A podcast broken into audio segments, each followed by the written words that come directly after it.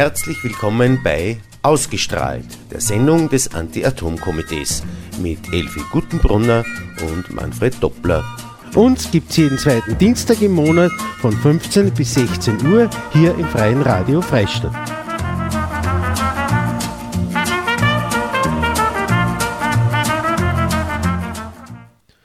Ja, recht herzlich willkommen bei einer weiteren Sendung ausgestrahlt des Anti-Atom-Komitees. Äh, diese Sendung gibt es ja jeden zweiten Dienstag im Monat und so äh, versuchen wir in Zeiten von Corona diesen Rhythmus aufrechtzuerhalten, allerdings mit natürlich auch etwas Veränderungen. Äh, wir machen die Sendung vom Home-Studio aus. Ist ein bisschen mehr Aufwand und ich hoffe, dass die Qualität einigermaßen passt, weil wir doch nicht diese professionelle Ausrüstung zur Verfügung haben, die uns im, im Studio zur Verfügung steht. Die heutige Sendung steht im Zeichen unserer Aktivitäten auch im Zusammenhang mit den Schulvorträgen, die wir äh, oberösterreichweit das ganze Jahr über durchführen. Und wir machen ungefähr 100 Vorträge äh, pro Jahr an den österreichischen Schulen, wie gesagt, quer durch den schulischen Gemüsegarten, angefangen von der äh, vierten Klasse Hauptschulpolytechnikum hin bis zur fünften Klasse HTL. Und die heutige Sendung haben wir gedacht, wir werden einmal ein paar Lehrer zu Wort kommen lassen. Und es haben sie erfreulicherweise äh, Professoren zur Verfügung gestellt für die heutige Sendung und die werden wir in, in, in, in Interviews hintereinander, werde ich versuchen, die telefonisch zu erreichen und werde sie ein paar Fragen stellen im Zusammenhang auch mit, äh, mit Atomenergie natürlich, aber im Zusammenhang mit Klimakrise, Klimawandel und äh, auch der den Einfluss von Corona können wir da was draus lernen für die weitere Zukunft. Der erste Gast, den ich zur Verfügung, den ich äh, anrufen möchte, ist von der Haag in Everding bzw. von der Haag in Rohrbach. Es ist der Professor Magister Dr. Helmut Geroldinger, bei dem ich schon sehr lang immer wieder zu Gast bin. Und den versuchen wir jetzt einmal telefonisch zu, zu erreichen. Hallo, Guten Tag. Grüß dich. Ja, hallo, Herr Professor, grüß dich. Äh, ich spreche mit Herrn Professor Helmut Geroldinger von der Haag in Rohrbach beziehungsweise von der Haag in äh, Everding. Äh, Helmut, danke schön, dass du dich für die Sendung zur Verfügung gestellt hast und äh, wir werden also ein zehnminütiges Gespräch führen äh, über die Schulvorträge, die ich bei euch mache und auch über die Zusammenhänge Atomenergie, Klimawandel. Also ein zehnminütiges Gespräch, wie gesagt. Und ich hoffe, dass wir das gut über, äh, über die Runden bringen. Also danke nochmal, Helmut, dass Sie dafür zur Verfügung stößt. Äh, ja, du weißt, ich bin schon längere Zeit auch in den Hacks in, in Ruhrbach und in Everding zu Gast. Äh, was hat die eigentlich bewegt dazu, dass du auf unsere Anfragen gesagt hast, ja, das mache ich, in Herrn Doppler lohne ich mir ein, äh, der soll einmal äh, beneigern, wie er das präsentiert. Was, was waren so die Hintergründe hinter äh, deinen Einladungen, wenn ich so sagen darf? Äh, die Kernenergie war für mich immer schon ein ganz wesentliches Thema. Schon äh, sehr früh habe ich mich gegen äh, den Einsatz der Kernenergie äh, als äh, Technologie für eben Energiegewinnung eingesetzt. Äh, ich war auf einigen Demonstrationen da zum Beispiel dabei in Gemelin und ich glaube einfach, dass ganz, ganz wichtig ist, dass man dieses Thema nicht vergisst, weil einfach wir damit eine Technologie verwenden, die unheimlich gefährlich ist. Und ich glaube nicht, dass wirtschaftlich von großer Bedeutung ist, außer natürlich für die Betreiber. Aber wenn man das Ganze volkswirtschaftlich betrachtet, sehe ich ein Riesenproblem drin. Mhm. Das ist ja, was man jetzt Gott sei Dank sagen kann, wir kämpfen ja seit Jahrzehnten an gegen diese, äh, gegen diese, quasi diese, diese Aussage, Atomenergie ist so günstig, Atomstrom ist so billig. Mittlerweile stellt sich ja Gott sei Dank außer, dass wir mit unseren Aussagen ja recht haben und mittlerweile stellt sich außer, dass, wie du eh gesagt hast, Atomenergie ja eine der teuersten Energieformen ist, äh, wenn man das ganze Umfeld betrachtet. Äh, glaubst du, dass es, hat vor einiger Zeit hat, hat Atomstopp Oberösterreich eine Marketing-Umfrage gemacht, äh, wie Jugendlichen in unterschiedlichen Altersklassen, Altersgruppen äh, zum Thema Atomenergie äh, stehen. Und da hat sich ausgestellt, dass man, oder könnte man vermuten aufgrund dieser Umfrage, dass die, die quasi die, die Ressentiments oder der Widerstand oder die Gegnerschaft gegen Atomenergie unter den Jugendlichen abnimmt. Hast du, wenn du in deinen Unterrichtsstunden das Thema anschneidest, das Gefühl, kannst du das Gefühl mit, mitfühlen? Kannst du das, verstehst das Gefühl oder siehst du das auch ähnlich? Ich habe eigentlich nicht das Gefühl, dass auf wenig Interesse stoßt, das Thema. Äh, das sehe ich alleine schon, wenn ich äh, ja, eben das Thema behandle im Unterricht und auch wenn ich dann frage, ob sie eventuell Interesse hätten an einem Vortrag äh, zu diesem Thema, dann ist das Interesse immer eigentlich sehr, sehr hoch. Äh, ich bin nicht sicher, wie weit dieses Interesse tatsächlich abnimmt. Es kann natürlich sein, dass dadurch, dass man vielleicht keine Unfälle mehr in der Richtung in Erinnerung hat, äh, dass die Gefahr oder, oder die, dieses Wissen um die Bedrohung reduziert wird.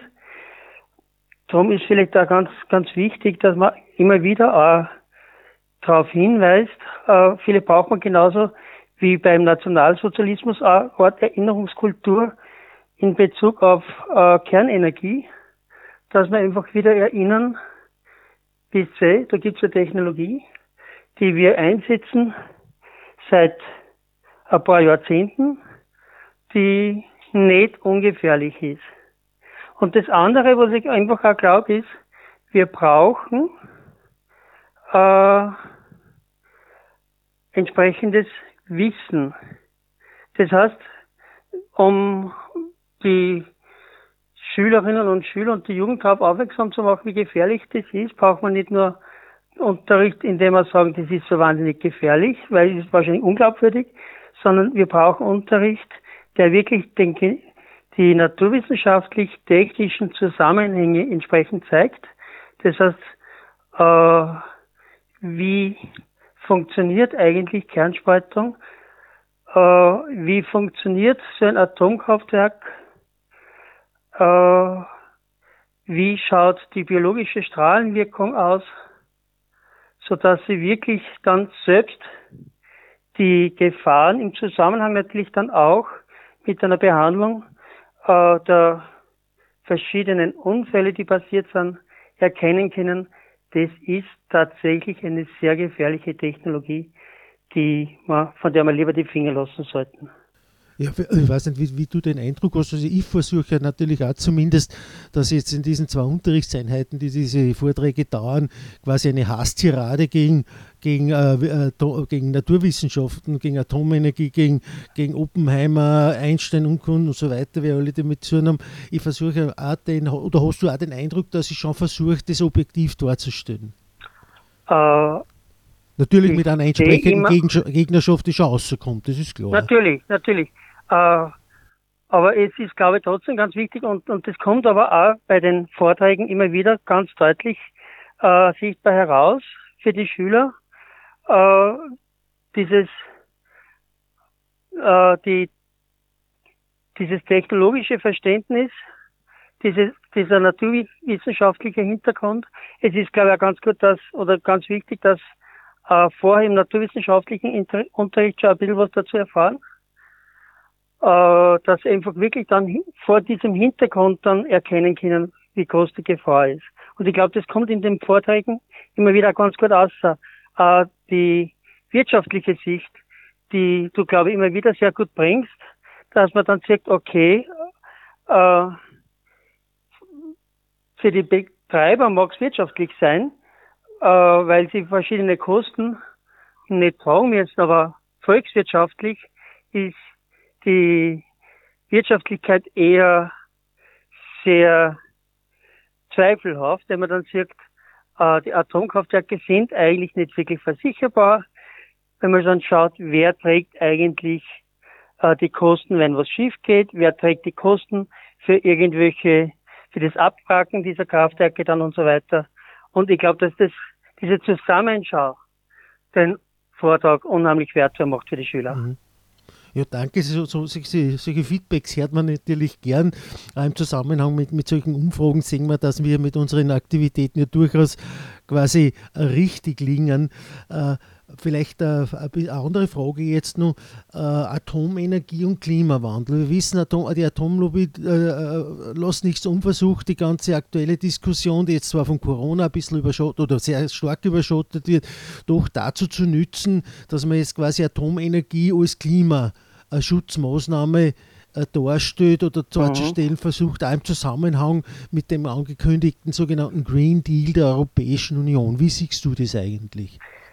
Ja, ich glaube, das ist ganz, ganz wichtig, dass man wirklich dann auf Fall äh, diese verschiedenen wesentlichen Umweltprobleme gegeneinander ausspielt. Äh, es kann nämlich nicht gehen äh, Anti-Atom-Politik gegen Klimapolitik, sondern es muss beides miteinander zusammenspielen. Das heißt, Anti-Atom-Politik, Klimapolitik, äh, Umweltschutz, Naturschutz, alle diese wesentlichen Punkte müssen natürlich Hand in Hand zusammenarbeiten und gemeinsam funktionieren. Und dann, glaube ich, haben wir wirkliche Zukunftschance und dann sehen wir nämlich auch, weil, weil du gerade angesprochen hast, Corona, jetzt wird dann, äh, abgesehen davon, dass ich davor warnen möchte, Corona als einfache Grippe zu betrachten, äh, und dass wir schauen müssen, dass äh, man nicht in eine zweite Welle reinkommen, äh, müssen wir dann schauen, wenn wir dann die ganze Wirtschaft wieder hochfahren nach Corona, äh, dass wir einen Fehler nicht machen. Nämlich, dass wir dann glauben, wir müssen ganz schnell hochfahren und vergessen eben auf den Umweltschutz, auf den Klimaschutz und auf andere Dinge. Oder glauben vielleicht sogar, wir müssen auch ganz schnell auf äh, Kernenergie und so weiter setzen. Abgesehen davon, dass Kernenergie viel zu langsam geht, dass wir da drauf setzen könnten, weil ein Kernkraftwerk braucht sehr, sehr lange Vorlaufphase, bis sowas steht und funktioniert. Bei uns ist es politisch ohne die sehr, sehr schwierig, Gott sei Dank. Äh, aber dann, glaube ich, wird es wichtig, dass wir hergehen und wirklich schauen, dass wir nachhaltig die Wirtschaft hochfahren. Du hast jetzt, eigentlich, du hast jetzt eigentlich schon äh, die wesentliche Antwort auf die letzte Frage gegeben, die, die ich gehabt hätte an dich. Corona überschattet jetzt vieles und die Frage wäre gewesen, sollten die Klimaziele aufgrund der aktuellen Situation äh, äh, Arbeitslosigkeit ist hoch, Grenzen sind gesperrt, die Luftfahrt liegt sprichwörtlich am Boden. Sollten die, diese Ziele klimamäßig jetzt hintangestellt werden, man sagt, okay, wir müssen jetzt die Wirtschaft äh, möglichst schnell wieder dorthin bringen, wo es vor Corona war. Aber was ich so ein bisschen rausgehört habe, ist das eigentlich, siehst du das eher als Chance, dass man, dass man da jetzt ein bisschen in eine richtige nachhaltigere äh, Lebensweise gingen? Ich glaube, wir haben wirklich jetzt die Chance, dass wir mit nachhaltige Entwicklung, entsprechende sichere Arbeitsplätze äh, entstehen lassen können. Wenn ich jetzt denke, wir investieren in den öffentlichen Verkehr, wir investieren vielleicht äh, in Gebäudesanierung, in äh, Entwicklung effizienter Technologien, in äh, verschiedenste Möglichkeiten. Wir haben ja die Möglichkeit vielleicht dann, wenn wir Millionen oder Milliarden an Wirtschaftsförderungen ausgeben müssen, dass wir eben diese Milliarden an Bedingungen knüpfen. Dass wir sagen, es müssen erstens einmal sichere Arbeitsplätze damit geschaffen werden. Zweitens, dass wir sagen, äh, es muss wirklich geschaut werden, dass eben auf Ressourcenschonung und eben reduzierte CO2-Emissionen geachtet werden. Wir haben nämlich auf die Art und, Art, Art und Weise dann die Möglichkeit, dass wir äh, Innovationen schaffen, die uns dann wirtschaftlich einen großen Vorsprung liefern gegenüber den Ländern, die das verpassen. Ich glaube, das war ein, ein, ein, sehr gutes Schlusswort, das, das ist Corona als Chance zu sehen. Und ich glaube, da sind wir ja nicht alleine, wir beiden, die Corona als Chance sehen. Äh, Äh, Helmut, ich möchte mich recht herzlich bedanken für die, die, die Zeit, die du uns geopfert hast. Ich glaube, das war ist für die Zuschauer, also die Zuhörer mal ganz interessant, dass einmal äh, außenstehende Meinungen eingeholt werden und möchte mich, wie gesagt, recht herzlich bedanken, dass du für dieses Interview äh, bereit erklärt hast. Danke nochmal. Sehr gerne. Bitte. Dann, servus für die.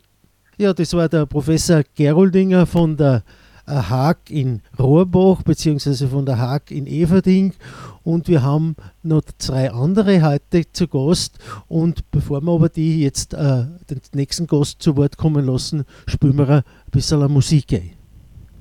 Il lunedì la testa mi vacilla, oh che meraviglia, non voglio lavorare. Il martedì poi un giorno seguente io non mi sento di andare a lavorare. Il mercoledì poi è un giorno di baruffa, io so della sciuca, non voglio lavorare. Il giovedì poi è festa nazionale, il governo non permette, io vado a lavorare. Il venerdì poi è un giorno di passione, io che sono cattolica non voglio lavorare. Il sabato poi è l'ultimo giorno, oh e che bel giorno, non voglio lavorare. Arriva la domenica, mi siedo sul portone, aspetto il mio padrone che mi venga a pagare. Padrone della che arriva è tutto arrabbiato, brutto scellerrato, levati di qua. Noi siamo della leggera e poco ce ne importa. Vadan sull'ostia la fabbrica il padron. Noi siamo della leggera e poco ce ne importa. Vadan sull'ostia la fabbrica il padron. So, wir sind zurück bei ausgestrahlter Sendung des Anti-Atom-Komitees, heute wieder aus dem Home-Studio. Äh, und wir haben heute äh, Gäste zu, äh, am, Telefon zu Gast. Das sind Lehrer und Professoren von Schulen in Oberösterreich, bei denen wir zu Gast sind, auch mit Schulvorträgen. Und ich habe jetzt, ich versuche jetzt zu erreichen, in Herrn Professor Magister Christian Bucknowitz äh, von der Haag 1 in Wels. Schauen wir, ob wir erwischen. Grüß dich, Manfred. Servus. Ja, grüß dich, Herr Professor. Du danke, äh, dass du äh, die zur Verfügung steht hast für die heutige Sendung ausgestrahlt des Anti-Atom-Komitees. Ich habe vor dir in, in, Professor Geroldinger von der Haag in Rohrbach bzw. Everding äh, zu Gast gehabt. Also jetzt haben wir, und du bist jetzt von der Haag in Wös, äh, der Haag 1 in Wös. Und auch dir möchte ich dir ein paar Fragen stellen zum Thema, äh, was unsere Vorträge so betrifft. Und äh, wie, wie bist du eigentlich dazu gekommen? Und es ist ja immer wieder gut für uns ein Feedback zu haben, dass du sagst, okay, ich lade meinen Herrn Doppler vom Anti-Atom-Komitee ein, bin neugierig, was er uns äh, da erzählt. Was hat die eigentlich dazu bewogen? Ja, nachdem ich insgesamt also immer recherchiere, bevor ich dann ein Thema unterrichte, bin ich natürlich dann auch automatisch irgendwann einmal dann auf das Thema Atomenergie und was man dagegen tun kann gestoßen. Und beim Recherchieren bin ich dann aufs Anti-Atom-Komitee gekommen. Und äh, für Schüler ist es immer was ganz Besonderes, wenn sie dann also einen Vortrag von einem externen Experten erleben dürfen. Ist das so ähnlich, wie es mir ergangen ist mit meinem Sohnemann, wenn es um Skifahren lernen gegangen ist, was hat mich eingeblockt und es hat nichts fruchtet und dann habe ich eines Tages einen Freund eingeladen, der ist Skilehrer, der hat sich zwei Stunden mit meinem Buben auf, auf Bredel gestellt und dann war die Sache gegessen und hat das China. Kann man das so ähnlich sehen? Naja, der, der Vergleich gefällt mir. Allerdings muss ich sagen, wir haben so etwas auch gemeinsam. Wir unterrichten das relativ ähnlich. Und ähm, in der Oberstufe, in der Hack 1, wird ja das Thema auch entsprechend genau durchgenommen. Mhm. Was ja nicht an jedem Schul äh, äh, klar ist. Nicht? Das gibt es ja, das, äh, in, abhängig vom Professor hat das Thema unterschiedliche Bedeutung. Das ist, mit dem muss man natürlich auch leben, das ist klar. Richtig, ja, ja. Na, ich war ja damals auch beim Bundesheer Sanitäter und habe dann auch eine zusätzliche Strahlenausbildung gemacht. Das spielt bei mir auch noch eine Rolle. Da haben wir nur eins gemeinsam. Ich war beim Bundesjahr als über die Sani. Okay. Naja, und da haben wir dann mit der vollen Montur äh, radioaktive Quellen aufsuchen müssen, etc. Ja, ja. Mhm. Jetzt gibt es eine Umfrage, die war ist jetzt 14 Tage alt vom Marketinginstitut und dieser Umfrage nach könnte man die, die, den Schluss ziehen, dass der Widerstand oder das, das gesamte Interesse unter den Jugendlichen, was Atomenergie betrifft, rückläufig ist. Äh, kannst du das aus deinen Erfahrungen her von der Schule, äh, kannst du das nachvollziehen oder glaubst du eher, dass, das, dass man das nicht in so eine Umfrage eininterpretieren kann? Also auf die Schule bezogen kann ich da überhaupt nichts dazu sagen. Also meiner Ansicht nach äh, interessiert das Thema Radioaktivität die Schüler nach wie vor. Da hat sich, glaube ich, nichts geändert. Es ist ja so, dass insgesamt diese Umfragen äh, natürlich äh, ihre Tücken haben äh, in Bezug auf die äh, Repräsentanz, ob das also wirklich eine repräsentative Umfrage mhm, ist klar. und immer erreicht etc. Vor allen Dingen kennt es auch immer sehr stark von den Fragestellungen ab natürlich. Ja, ganz genau. Ja, das habe ich auch schon mehrfach festgestellt. Und ich glaube, wenn man also den Schülern und Schülerinnen also da Videos und die Geschichte auch näher bringt, dann äh, äh, werden sie automatisch hellhörig. Und das war meiner Ansicht nach ein ganz wichtiger Punkt da für die Zukunft, dass man das also auch versucht, im Lehrplan zum Beispiel aktiv einzubauen. Also die Lehrplankommissionen sitzen ja beisammen ne, aus den einzelnen Vertretungen, Institutionen und so weiter. Und da müssen wir schauen, dass das wirklich in jedem Lehrplan verankert ist, dieses Thema. Ja, das wäre natürlich äh, ganz wichtig. Äh, wenn man gerade jetzt von, von jugendlichen Interessen, jetzt, wenn man sich jetzt die ganze Klimadiskussion anschaut, in Richtung äh, Friday for Future Bewegung, Greta Thunberg, da gibt es jetzt plötzlich ein, ein, ein, ein, quasi einen Hype an, an Interesse unter den Jugendlichen, was das Thema Klima betrifft.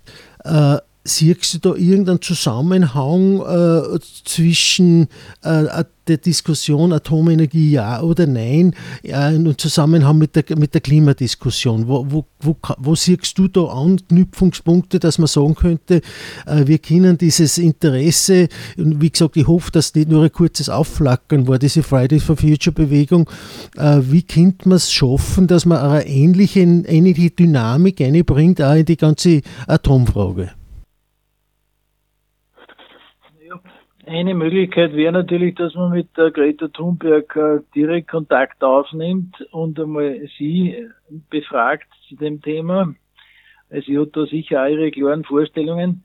Und äh, ich nehme an, wenn Corona vorbei ist, dass das Thema dann auch wieder aktuell behandelt wird, auch in den Medien etc. Dann hat man auch wieder ganz andere Möglichkeiten. Und ähm, dieses Thema Atomenergie sozusagen ein bisschen aufzupeppen und der breiten Masse zur Verfügung zu stellen, ist ganz wichtig. Man müsste die Kostenwahrheit einmal, glaube ich, ansprechen. Und wenn man sozusagen so eine Art Lifecycle Analysis macht und die dann übertragt auf dieses Thema, dann würde ja jeder Laie relativ rasch erkennen, dass äh, das ein ganz schlechtes Thema ist für die Umwelt, für alle Lebewesen. Ja, das, das stützt ja immer wieder aus. Es gibt ja eine Untersuchungen auch vom Österreichischen Ökologieinstitut, was die CO2, die Gesamt-CO2-Bilanz von Atomkraft äh, betrifft, mit, den ganzen, äh, äh, mit dem ganzen Drumherum quasi. Und da ist man draufgekommen, dass man, dass das sehr, erstens sehr stark abhängig ist vom Urangehalt vom Erz.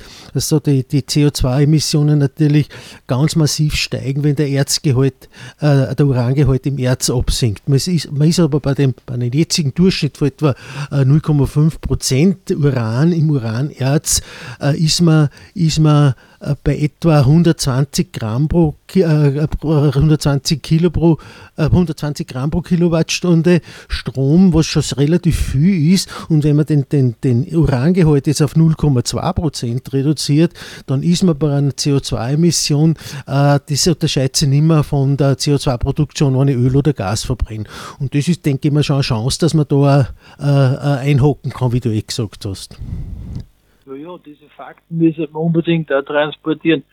Na, ich habe mir ja überlegt, man müsse das in den Medien, in der Presse, ja, in den Printmedien, aber genauso auch über Social Media und so weiter viel mehr transportieren. Das war wahrscheinlich eine Möglichkeit, dass man die Jugend äh, besser anspricht und erreicht. Vers versucht man natürlich eh, wir sind eh in den sozialen Medien natürlich auch präsent, aber es ist, halt, denke ich mal, halt auch kein Thema, das, das jetzt, äh, wenn man nicht, wenn man nicht die, die, die jungen Leute sind nicht direkt betroffen jetzt davon. Ist beim Klimawandel ist wahrscheinlich nur ähnlich, aber da sieht man da immer wieder die heißen Sommer und das ist auch medial sehr stark präsent, sodass man da auch in, dem, in den sozialen Medien äh, doch äh, äh erfolgreich hat und das, das fällt halt schon bei der Atomenergie. So habe ich das Gefühl, äh, äh zumindest siehst du das auch ähnlich, dass da nicht wirklich was Greifbares ist, was, was man da tun kann, was die Jugendlichen tun können? Es ist ja ein sehr ernstes Thema. Also, wenn man jetzt zum Beispiel an die Brände denkt, da rund um Tschernobyl, da sind ja viele radioaktive Wolken wieder entstanden und haben ja dann weitere äh, Gebiete belastet. Da werden manche sicher wieder ein bisschen hellhörig, aber das ist natürlich jetzt alles überschattet von Corona und so weiter. Also man muss halt immer wieder auf die Geschichte hinweisen. Ja, das macht ja grundsätzlich einmal auch die Politik, ja, auch jetzt in Bezug auf die Republik und so weiter.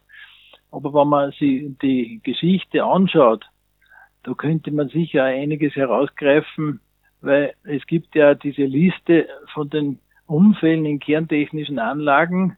Äh, das ist ja seit 1945 äh, ist das äh, verfolgt worden und ob eines Stufe 4 da sind allein 34 Unfälle gelistet, wenn man sich das anschaut. Ich muss jetzt schon wieder ein bisschen auf die Uhr schauen. Ich habe gesagt, die 10 Minuten werden sehr schnell vorbei sein. Vielleicht noch eine kurze abschließende Frage.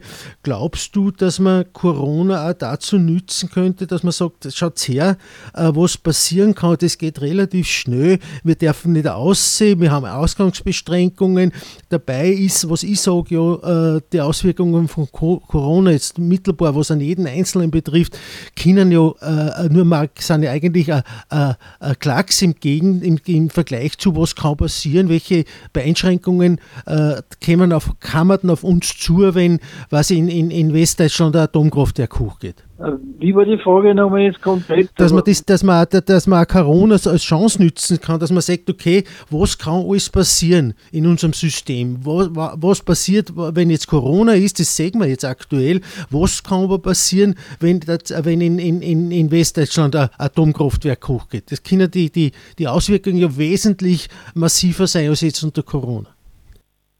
Ja, das Thema ist äh, so weit weg auf der einen Seite, auf der anderen Seite, ich glaube, ist es einfach nicht wirklich greifbar. Also wer das erlebt hat damals mit Tschernobyl, Sandkisten ausräumen und Gemüsegärten neu anlegen etc., der kennt die Problematik. Und ich habe auch Messungen gemacht im Schulhof am, was war das, der 5. Mai 86 mit dem Geigerzähler und da hat der Geigerzähler beim Kanal so richtig ausgeschlagen. Also die Schüler werden das nicht vergessen. Aber die heutigen sind einfach wahnsinnig weit weg von dem Thema. Ja, das war alles vor einer Zeit. Ja, genau. Ja, danke, Herr Professor. Danke, Christian, dass du zur Verfügung hast, gestellt hast für die Sendung. Äh, wir werden da dranbleiben und ich hoffe, dass wir auch wieder die Gelegenheit haben oder dass ich wieder die Gelegenheit habe, wenn es die, die äh, Situation zulässt, dass ich wieder mal nach Wels kommen kann und deinen Schülern wieder mal ein bisschen was erzählen kann. Ja, sehr gern. Hat mich sehr gefreut, Herr Ingenieur. Manfred, bis zum nächsten Mal. Danke dir. Wiederhören. Servus. Wiederhören. Ja, noch ein Professor Bucknowitz von der Hack in Wös. Spielen wir wieder ein bisschen Musik ein, bevor wir uns dann dem dritten Gast zuwenden. Wer das, das sein wird, das erzähle ich nach dem Musikstickel. Come un uomo appena nato che di fronte solamente la natura e cammina dentro un bosco con la gioia di inseguire un'avventura sempre libero, vitale, far l'amore come fosse un animale. Incosciente come l'uomo compiaciuto della propria libertà. La libertà non è stare sopra un albero, non è neanche il volo di un moscone. La libertà non è uno spazio libero, libertà partecipazione. Vorrei essere libero, libero come un uomo. So, wir sind wieder zurück bei, einer, bei der Sendung ausgestrahlt des Anti-Atom-Komitees und wir fahren fort mit einem äh, weiteren Gast, den wir heute ins, virtuelle Studio eingeladen haben. Auch wir machen Homeoffice und da die Sendung wird zu Hause gestaltet. Ich habe heute äh, Professoren von österreichischen Schulen eingeladen zur, zur Stellungnahme. Wir machen sehr, wie gesagt habe, sehr viele Schulvorträge auch im Laufe des Jahres. Und da haben wir gedacht, da laden, geben wir einfach ein paar Lehrer mal die Chance, dass sie mal zu den Themen, die wir da bei diesen Schulvorträgen Anliegen äh, behandeln, einmal selber Stellung nehmen können, einmal ein bisschen äh, Öffentlichkeits, Öffentlichkeitsmöglichkeit geben und auch durchaus einmal Dankeschön sagen, dass es sich dem Thema annimmt.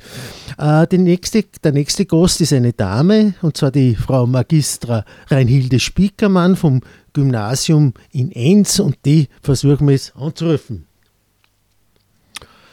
Ja, nach der, äh, nach der Musikpause sind wir wieder zurück beim, bei ausgestrahlter Sendung des Anti-Atom-Komitees. Heute eine wieder etwas abgewandelter Form äh, vom Homeoffice. Äh, und wie haben wir gedacht, wir lassen einmal Professoren äh, zu Wort kommen äh, bei dieser Sendung. Das Anti-Atom-Komitee ist, wie ich schon gesagt habe, äh, sehr viel unterwegs an österreichischen Schulen. Und da haben wir gedacht, das lassen wir einmal äh, Lehrerinnen und Lehrer und Professoren, die uns einladen, mal ein bisschen zu Wort kommen. Unser nächster Gast wird sein die äh, Direktorin der HLW Auhof in Linz, die Frau Professor Magister Ulrike Weberndorfer und die werden wir jetzt versuchen zum Erreichen. Schauen wir, ob das funktioniert. Grüß dich, Manfred, grüß dich. Hm? Ja, danke. Wir sind auf Sendung, also beziehungsweise die Sendung wird ja aufgezeichnet und danke, dass du dir zur Verfügung gestellt hast für diese Sendung. Ich habe euch ja ein paar Fragen zukommen lassen. Die zehn Minuten werden ja sehr schnell vorbei sein.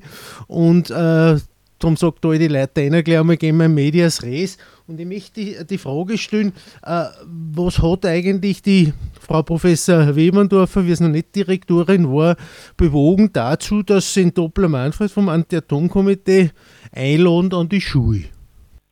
Ja, begonnen hat es damit, dass ich ja Chemie studiert habe und damit äh, Chemielehrerin war an meiner Schule und mich mit Radioaktivität und natürlich äh, mit allem, was drumherum dazugehört, beschäftigt habe. Und diese, diese Informationen, die dann vom Anti-Atom-Komitee gekommen sind, haben wirklich eine Abwechslung in den Unterricht gebracht und äh, daher waren wir, waren wir ja nicht einmal gemeinsam im Unterricht, sondern mehrfach. Und die Schülerin hat es immer sehr gut gefallen, weil ähm, einfach mal Information aus der Praxis von einer anderen Person gekommen ist.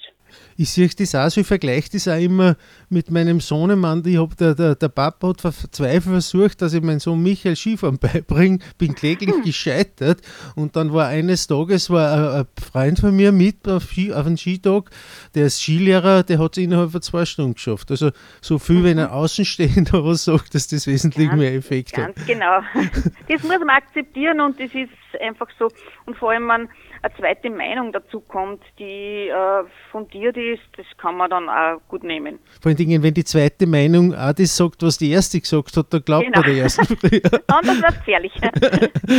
ja, äh, äh, die, mir hat so ein bisschen den Eindruck, uns geht es zumindest so, dass das Interesse von Jugendlichen am Thema Atomenergie im Zusammenhang mit Unfällen wie Tschernobyl, Fukushima äh, eher ein bisschen rückläufig ist. Wenn du jetzt, äh, du bist jetzt nicht mehr aktiv im Geschehen als Direktorin, aber wenn du dir das, kannst du dir das vorstellen oder hast du auch so manchmal den Eindruck, dass das Interesse an der Atomenergie unter den Jugendlichen nicht groß ist oder nicht so groß ist oder schon größer war früher mal unmittelbar nach Fukushima zum Beispiel?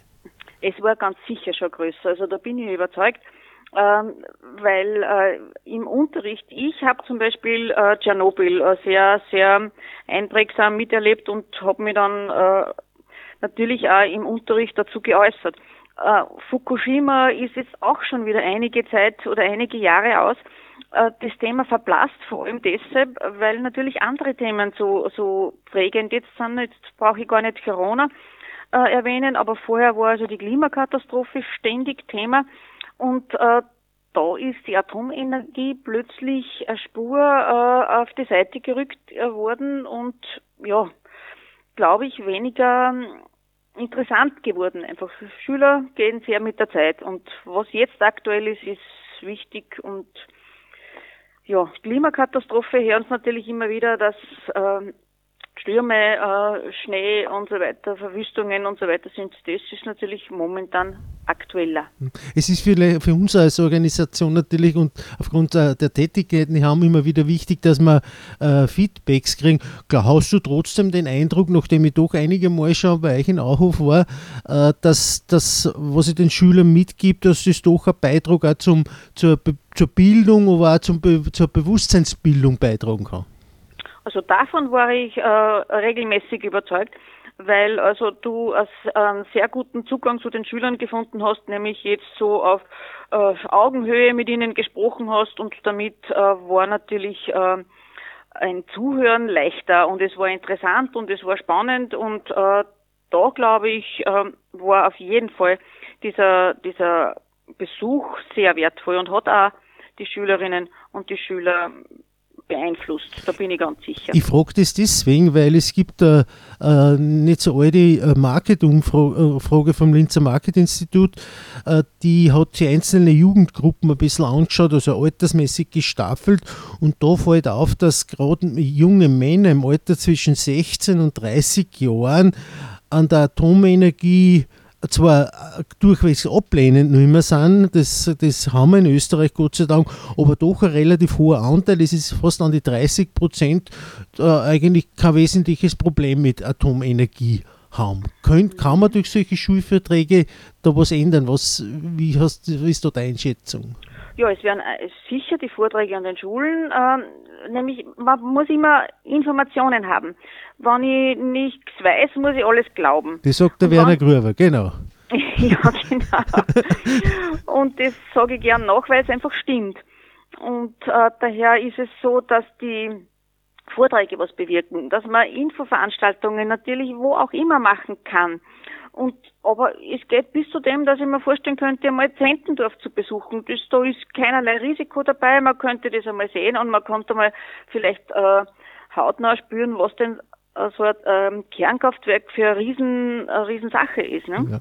Du hast es schon angeschnitten, äh, bevor Corona ausgebrochen ist, unter Anführungszeichen, war das Klimathema äh, da an top und auch die, die, die Diskussion damals, dass die, Atom, die Atomenergie, die Atomindustrie versucht hat, dieses, Klima, äh, dieses Klimaproblem für sich zu nützen, indem sie gesagt hat, Atomenergie ist eine super Geschichte, äh, Atomenergie trägt zum Klimaschutz bei. Und da jetzt im, im, im, im Sinne des Green Deals, das von der Kommission, von der Europäischen Kommission da angekündigt worden ist, versuchte die Atomindustrie massiv äh, die Atomindustrie als Klimaschutzmaßnahme auch von Investitionen äh, da äh, quasi hineinzubringen. Äh, kannst du das nachvollziehen? Ich sehe natürlich da äh, schon was anderes, weil ich sage, diese CO2-Problematik wird zwar auf den Betrieb bezogen, aber nicht auf den Bau und auf die auf die äh, anderen Gefahren, die mit einem Atomkraftwerk verbunden sind. Also die CC, äh, das CO2-Problem, Sie sagen immer, Sie sind CO2-neutral, äh, nur es muss Uran gewonnen werden, es muss Uran antransportiert werden, es muss das Kernkraftwerk gebaut werden, es muss das Kernkraftwerk in Betrieb gehalten werden. Das sind lauter äh, äh, Prozesse, die nicht CO2-neutral sind. Also es ist da schon ein bisschen äh, äh, eine Färbung dabei, die mir nicht gefällt, die einfach nicht richtig ist. Ne? Ja, vielleicht zur Ergänzung, es, es, war eigentlich eher eine rhetorische Frage. Äh, es gibt ja Untersuchungen vom, vom, vom Ökologieinstitut in Wien, die haben ausgerechnet in Zusammenarbeit mit dem München-Institut, dass das sehr stark abhängig ist vom, Uranerzge, vom Urangehalt des Erzes. Man hat jetzt einen durchschnittlichen Erzgehalt von etwa 0,5 Prozent und da ist man bei einer, wenn man das Ganze, wie du eh gesagt hast, das Ganze drumherum mit einbezieht, ist man bei einer CO2-Emission von etwa 120 Gramm pro Kilowattstunde. Äh, jetzt ist aber das ein relativ guter Wert, noch diese 0,5 Prozent. Äh, wenn man jetzt hergeht und nimmt einen Urangehalt von 0,2 Prozent an, dann steigen die CO2-Emissionen derartig an, dass man dann Bereich im Bereich von fossiler äh, Stromgewinnung. Und das sind natürlich Argumente, die natürlich uns auch helfen und in den Vorträgen bringe ich es ja immer wieder, dass man da weit weg ist davon. Äh, das wird aber nie kommuniziert, das hört man nicht und das ist natürlich genau das, was äh, dann fehlt als Puzzlestein in, in, in der Information. Und man darf nie vergessen, dass wir ja immer mit einem Atomkraftwerk auch Atommüll produzieren, dass eine Gefahr von einer Explosion einfach besteht. Und äh, ich habe in meinem Leben, wo man immer sagt, ja, das gibt's ja gar nicht, äh, schon zwei Katastrophen erlebt, Tschernobyl und Fukushima. Also dann denke ich mir ganz ehrlich, äh, das ist äh, jedes Mal weit bis sehr weit weg gewesen. Aber wann ist näher? Wann kommt es näher, die Gefahr? Oder wann passiert einmal in einem näheren Bereich was? Und dann kann es sein, dass man wirklich in der Kernzone lebt. Ja, du hast den, das Thema Atommüll, ich muss schon wieder ein bisschen auf die Zeit schauen, äh, kurz angeschnitten, also aus meiner Sicht, ich weiß nicht, ob du das auch so siehst, ist das ja nicht nur ein technisches Problem, sondern das ist ja durchaus ein ethisches Problem. Wenn ich sage, wer gibt irgendjemand das Recht, da jetzt ein Loch zu butteln und dort den Atommüll für die nächsten 800.000 Jahre zu vergraben? Niemand weiß, wie Europa in, in 200 Jahren ausschaut, niemand weiß, wie Europa in 1000 Jahren ausschaut. Wer übernimmt die Kosten, wer übernimmt die Verantwortung? Ich glaube, das muss man auch mit einbeziehen in die ganzen Überlegungen. Absolut, ja. Und auch das kostet sehr viel Energie, dass das irgendwie einmal in, in weiß ich nicht, welche auch immer Lagerstätten äh, verbracht wird. Das ist ja nicht etwas, äh, was automatisch funktioniert. Und darum äh, glaube ich, dass da sehr wohl äh, wirklich ein Egoismus unserer Zeit dahinter steckt, wenn man sagt, wir brauchen Energie und alles andere ist uns egal. Mhm. Ich glaube, dass Corona jetzt, und äh, bei uns geht das Thema natürlich nicht vorbei, äh, ich glaube, dass, äh, oder wie siehst du das, kann Corona eine Chance sein, dass man die zukünftige Entwicklung nach diesem Shutdown jetzt die Welt wieder hochfährt, dass man jetzt diese Chance nützen könnte, dass man die Welt ein Stück in Richtung Richtung erneuerbar, ein Stück Richtung mehr Nachhaltigkeit äh, äh, machen könnte, nützen könnte, diese Chance sieht? Oder äh, wird es eher so sein, dass wir möglichst schnell schauen, dass wir äh, die, unser, unser, unser Welt wieder möglichst schnell dort haben, wo wir es vor Corona gehabt haben? Naja, das äh, wird sicherlich sehr viel von der Politik abhängen. Und natürlich ist die Wirtschaft jetzt schwer getroffen und es muss ein wirtschaftlicher Aufschwung geschafft werden. Überhaupt keine Frage. Aber ich hoffe doch sehr, dass äh, nicht ein wirtschaftlicher Aufschwung wird, sondern vielleicht auch ein wirtschaftlicher Umschwung. Und dass man also auf äh, umweltschonende Technologien oder Strategien setzt, dass man solche exportiert, dass andere Länder davon profitieren, was schon an umweltschonender Technologie existiert und damit man also wirklich langfristig die Umwelt schont. Denn die nächste Katastrophe äh, sollte im Vorfeld vermieden werden. Äh, und da meine ich vom Klimakollaps angefangen bis zur Wassernot, bis zur Flüchtlingskatastrophe, da könnte noch einiges auf uns zukommen, wenn man nicht rechtzeitig aufpasst. Ja, Frau Direkt, ich danke, uh, Ulrike, danke schön, dass du dich zur Verfügung gestellt hast für, den, für diese Sendung. War sicher äh, ganz ein wichtiger Beitrag auch und es ist, äh, was ich jetzt schon ein bisschen sehe, es, es sind da sehr, sehr, sehr große Meinungs- äh, äh, Gleichheiten, also und das stimmt mir positiv, dass sehr viele Leute der Meinung sind, äh, dass, sie da, dass das eine Chance ist und äh, ich denke, man nützt mir die Chance ja, ich hoffe sehr darauf und würde mir es wirklich für meine Kinder und Enkelkinder wünschen. Ja. Danke nur einmal fürs Dabeisein. Dann ich wiederhören. Danke, danke Servus. Herr Diplomenschiner, danke für Servus. die Ja, das war die Frau Professor Weberndorfer, Direktorin von der HLW in Auhof.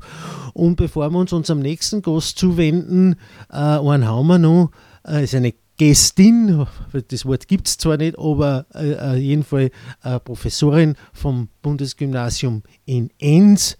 Äh, die werde ich aber vorstellen, wenn wir uns das nächste Musikstück angeguckt haben. Ho capito che ti amo quando ho visto che bastava un tuo ritardo per sentir svenire me l'indifferenza per temere che tu non venissi più. Ho capito che ti amo quando ho visto che bastava una tua frase per farsi una serata come un'altra, cominciasse per incanto a illuminarsi. E pensare che poco tempo prima parlando con qualcuno mi ero messo a dire che oramai non sarei più tornato a credere all'amore, a illudermi, sognare ed ecco che poi capito che ti amo. E già era troppo tardi per tornare.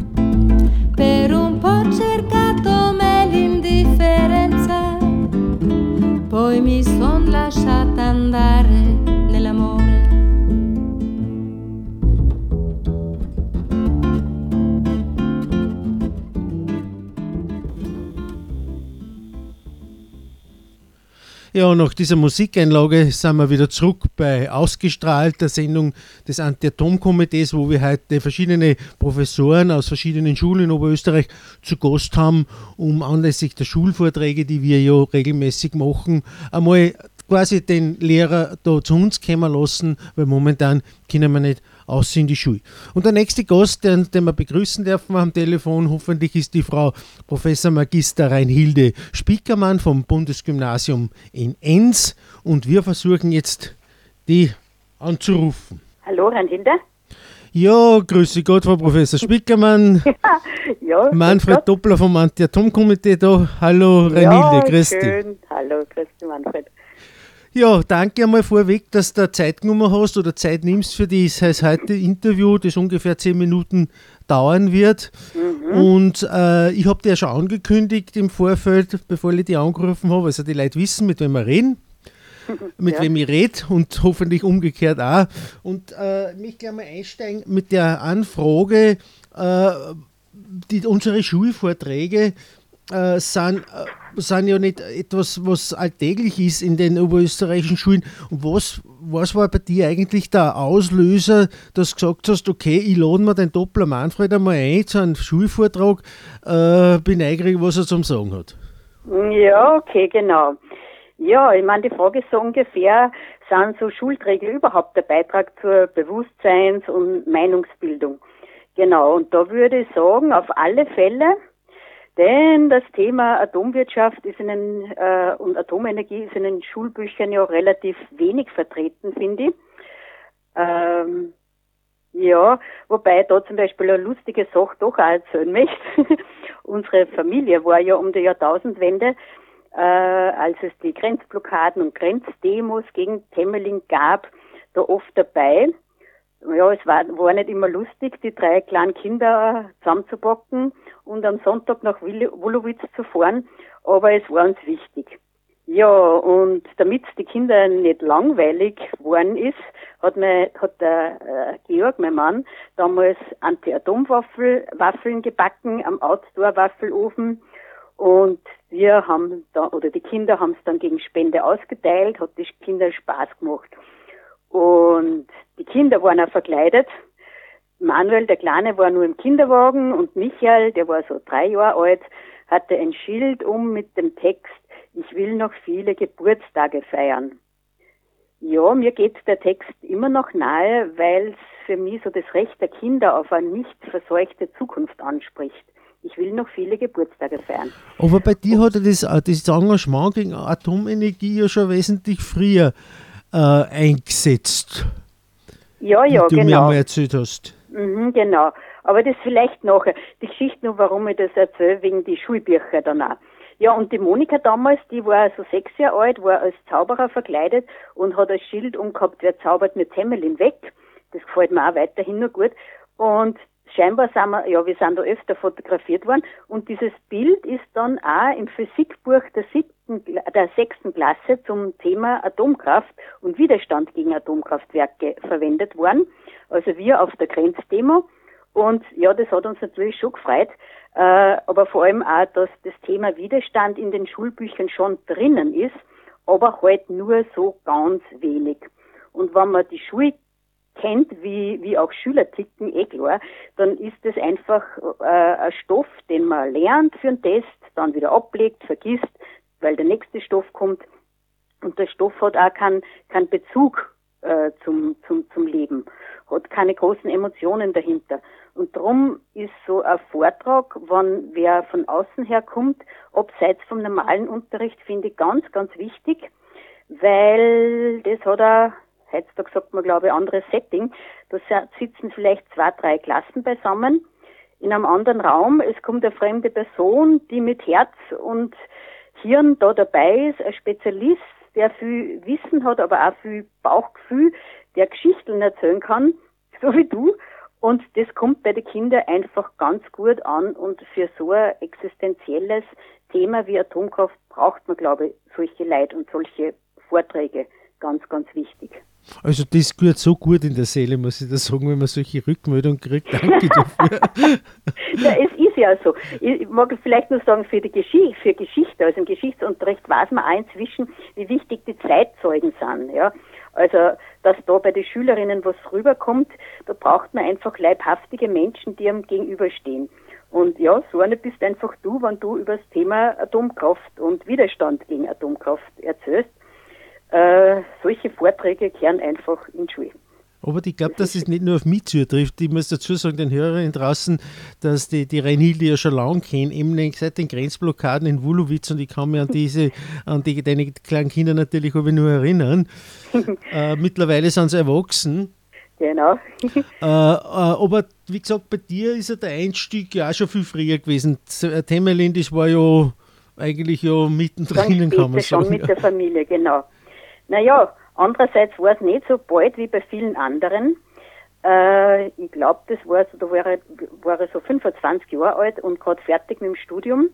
Ich habe Sport und Religion studiert in Salzburg. Und da ist dann das Thema Wackersdorf, also die WAA in Wackersdorf, äh, so glaube 1985 ist das Thema mhm. so dann näher gekommen, würde ich sagen. Ja, Wackersdorf und Salzburg ist halt auch schon näher. Ja, die Salzburger, die Salzburger waren ja damals irrsinnig aktiv gegen äh, genau. Wackersdorf, wenn man da an die Plage denkt, mit, genau. mit Heinz Stockinger, die waren genau. ja da immer an vorderster Front. Ne? Ja, genau. Also da ist gerade diese Plattform gegen Atomgefahren aufgebaut worden, gegründet worden die ja heute noch sehr aktiv sind. Die Plage hat sie dann umbenannt, finde ich auch wunderbar, den Namen Plage. Die Plagegeister, genau. Ja, genau. Ist weiterhin eine wunderbare Truppe von Menschen rund um Heinz Stockinger. Genau, und wenn man da so in einem guten äh, Umfeld ist, mit gute, engagierte, liebe Leute benannt, dann bleibt man an dem Thema hängen. Weil wenn man nur jetzt inhaltlich hört über die Gefahren von Atomkraft oder so, es ist wie auch mit dem Thema Klimawandel. Entweder du lässt dich drauf ein, dann macht dich das aber so traurig und wütend und ohnmächtig, oder man hat das Glück, dass man liebe Leute um sich hat, wie die Plage damals, wo man sagt, wir machen miteinander was. Mhm. Und dann wird das Thema erträglich. Weil alleine sie Videos anschauen, äh, wie schrecklich das ist, macht, glaube ich, wirklich zirkt obi. Aber die bessere Variante ist, da haben wir damals auch den Spruch gehabt, wenn du dich engagierst, kannst du verlieren, wenn du dich nicht engagierst, hast du schon verloren. Genau. genau, ich glaube, das haben wir so als Banner gehabt auch. Ja, und dann habe ich mich so entschieden, okay, da mache ich mit. Das taugt mir. Ich muss ein bisschen auf durchschauen. Mein Hilde, weil wir haben nur gut zehn Minuten Zeit, also und acht ist mhm. ja eh schon vorbei, das glaubt man ja gar nicht. Äh, meine Frage jetzt, äh, weil du hast es schon angeschnitten, Klimawandel und Atomenergie. Ja. Äh, wie siehst du die, die Situation jetzt, dass die Atomlobby jetzt doch vermehrt versucht, diese, diesen Klimawandel für den eigenen Vorteil zu nützen, im Zusammenhang mit dem Green Deal der Europäischen Union? Äh, man muss eh schauen, wie das jetzt im Zusammenhang mit, den, mit, mhm. den, mit Corona weitergeht, ob der Klimaschutz jetzt total unter Trauung kommt oder, oder ob man doch schauen muss, dass man, dass man diese Klimaschutzmaßnahmen trotz aller Widrigkeiten momentan aufrechterhält. Ja, also ich höre daraus diese, die, diese Argumentation der Atombefürworter, dass ja auch Atomkraft äh, beiträgt zum äh, Klimaschutz und so. Äh, also beim Thema Klimawandel müssen wir natürlich bleiben, das ist überhaupt keine Frage. Es ist jetzt die Frage, wie sich die Atomenergie äh, kurzfristig nun mal präsentiert. Das finde ich ja für mich unglaublich, dass wie unehrlich die Atombefürworter da agieren. Mal wieder, weil sie, würde ich sagen, noch eine Machtposition haben und nicht, weil sie die besseren Argumente haben. Weil Atomkraft nachhaltig und klimaschonend, sagt mein Hausverstand einfach nein. Das sagt der, also, Haus, das sagt der Hausverstand, das sagen aber ganz nackte Zahlen. Ja, okay, also, okay, ich bin keine Technikerin, aber irgendwie, es ist, das, wenn man links und rechts und vor und zurück schaut bei der Atomenergie, dann ist so viel teuer, schmutzig, langsam, äh, da gibt es keinen Beitrag zur Abschwächung der Klimakrise. Und wenn ich jetzt sage nachhaltig, also äh, da gefällt mir, dass man denken kann, Atomkraft ist nachhaltig, nämlich negativ nachhaltig. Äh, sie wirkt nachhaltig, nachhaltig im Negativen. Nämlich, wir haben die Probleme von der Atomkraft nur lang, lang, lang. Ich sage auch immer, das ist, ich weiß nicht, wie du das siehst, äh, du bist Religionslehrerin, du bist mit den, solchen Themen äh, beschäftigt, dass ich sage, das, die ganze Endlager-Problematik zum Beispiel, die ist ja nicht nur, aus meiner Sicht nicht nur ein, ein, ein, technisches Problem, das ist ja auch ein genau. ethisches Problem. Absolut, genau. Und das ist natürlich auch mein Zugang. Meins ist nicht der technische, wo ich mit wem diskutieren kann, sondern für mich ist der religiöse oder gesellschaftspolitische. Als Religionsfrau bin ich immer gelernt, also zu, zu, zu, zu schauen, was ist der Blick nach hinten, was ist in der Gegenwart und auch für die Zukunft. Für alles muss ich zusammenschauen. Und da steigt die Atomenergie verdammt schlecht aus, weil wenn ich zurückschaue, also wie viel Energie äh, wird schon gebraucht, bis das Atomwerkel überhaupt stehen kann. Die ganze Uranproblematik, die Vertreibung der indigenen Völker, die Zerstörung der Umwelt und, und. Da ist schon so viel Schlimmes im, im Zurückschauen sozusagen, woher kommt das, äh, die, die Materialien, bis das Atomkraftwerk steht. Dann, wenn es da steht, äh, äh, da, das ist vorher schon so viel Geld verloren gegangen, äh, bis da steht, weil einfach Forschungsgelder verloren gegangen sind, weil sie in das Werkel reingesteckt worden sind. Es ist gefährlich jetzt in der Gegenwart. Und dann, wenn es abgebaut wird, sozusagen der Blick nach äh, in, in die Zukunft, ja, da wissen wir eh, da ist unendliche Gefahren. Also das ist weit und breit, haben wir mit der, mit der äh, Lagerung nur Probleme, das wird es nicht geben.